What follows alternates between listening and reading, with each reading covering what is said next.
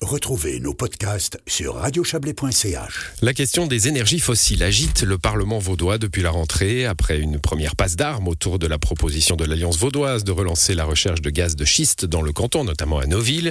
La question est revenue aujourd'hui. La députée Ensemble à gauche, POP Mathilde Marinda, a demande à travers une motion que le canton adhère ou plutôt soutienne le traité international de non-prolifération des énergies fossiles. Bonsoir Mathilde Marinda. Bonsoir.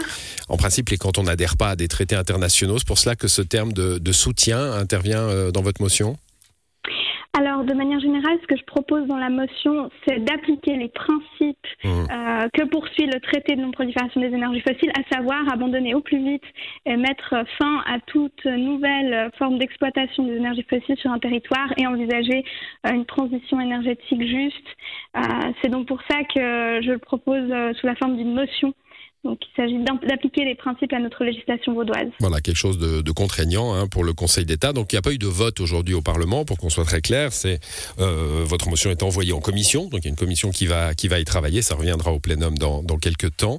Euh, ce traité de non-prolifération, il nous fait penser au, traité de non-prolifération atomique, hein, évidemment, euh, qui était là au, plus, au plus fort de la guerre froide pour essayer d'éviter, de faire en sorte que tous les pays s'arment d'armes atomiques. C'est un peu dans le même esprit qui a été créé euh, à, l'international, encore une fois, ce traité de non-prolifération des énergies fossiles exactement, euh, l'initiative de ce traité euh, a été inspirée par le traité dont vous parlez contre finalement la prolifération des armes atomiques. Il se base sur le fait que dans l'accord de Paris qui a été ratifié en 2018, il n'y a pas de mention d'abandon des énergies fossiles. C'est pourquoi ce traité a vu le jour en 2019 sur l'initiative d'organisation de la société civile, de 101 prix Nobel. Il est déjà soutenu par euh, environ 60 villes à travers le monde, dont Genève et Delémont en Suisse, et soutenu par de nombreuses organisations. C'est effectivement sur le, même, euh, voilà, la même, euh, le même format mmh. qu'il a été pensé c'est étonnant. Hein. En lisant votre motion, j'ai appris que justement dans l'accord de Paris, hein, qui est censé régler euh, euh, nos, futures vertus euh, à, l'égard du climat et, de, la santé de la planète, il n'y a pas le mot pétrole, il n'y a pas le mot gaz. on dit il faut baisser nos émissions, il faut décarboner, mais on ne dit pas en gros que le pétrole et le gaz sont des problèmes. Alors que le charbon, le pétrole et le gaz représentent 80% euh, du CO2 qui est émis depuis la révolution industrielle. C'est énorme, c'est la première cause du réchauffement climatique.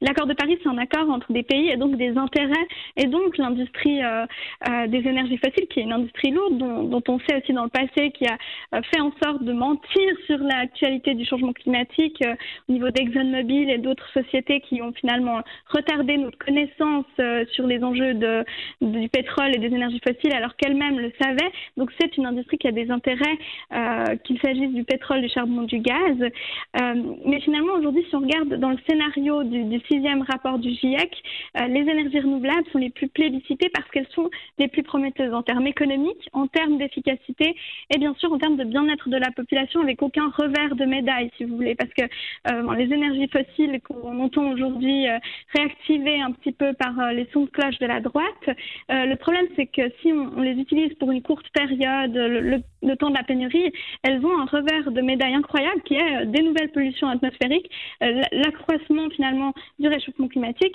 Et, en plus, elles, nous coûteront cher alors qu'on peut aujourd'hui concentrer nos énergies, notre, nos investissements dans le développement des renouvelables qui n'ont pas cet effet de revers de médaille, de coûts à long terme euh, qui vont s'abattre sur ma génération, sur notre génération dans quelques années, alors qu'on est déjà finalement dans une situation assez dramatique avec les conséquences du réchauffement climatique. Alors, je l'ai rappelé, il n'y a pas eu de débat aujourd'hui. Hein. votre motion a été renvoyée en, commission. Quand il y aura débat, vous savez ce qu'on va vous dire. Hein. Euh, bah, écoutez, oui, euh, euh, les principes, la, Suisse les a signés, l'accord de Paris.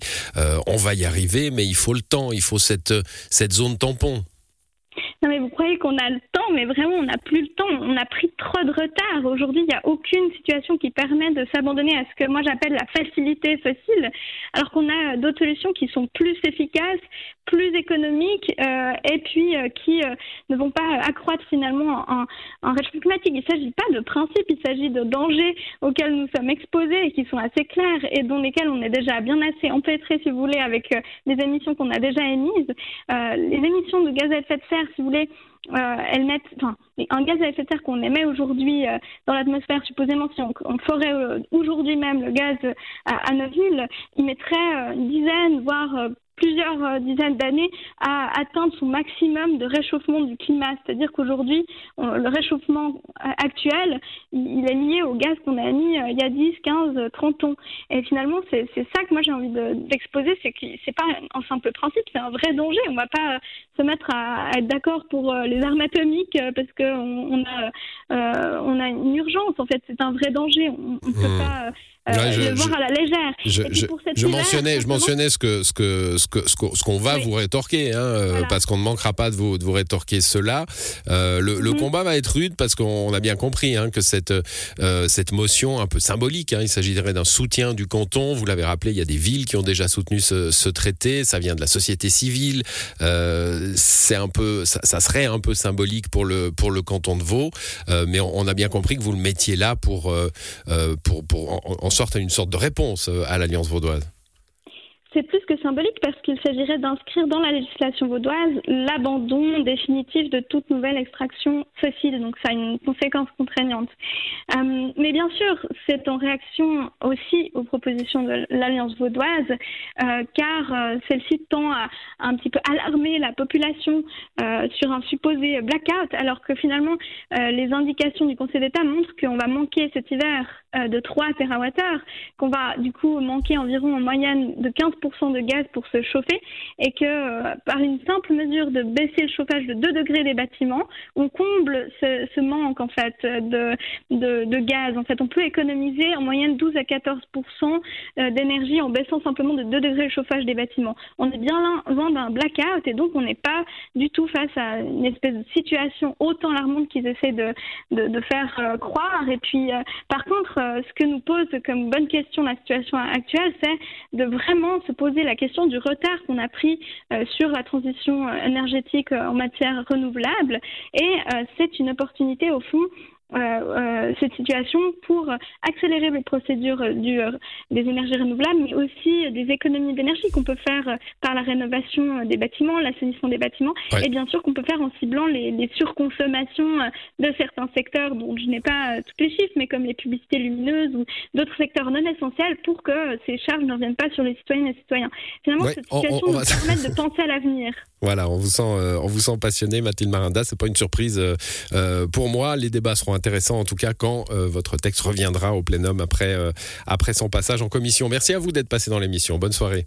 Merci beaucoup. Bonne soirée.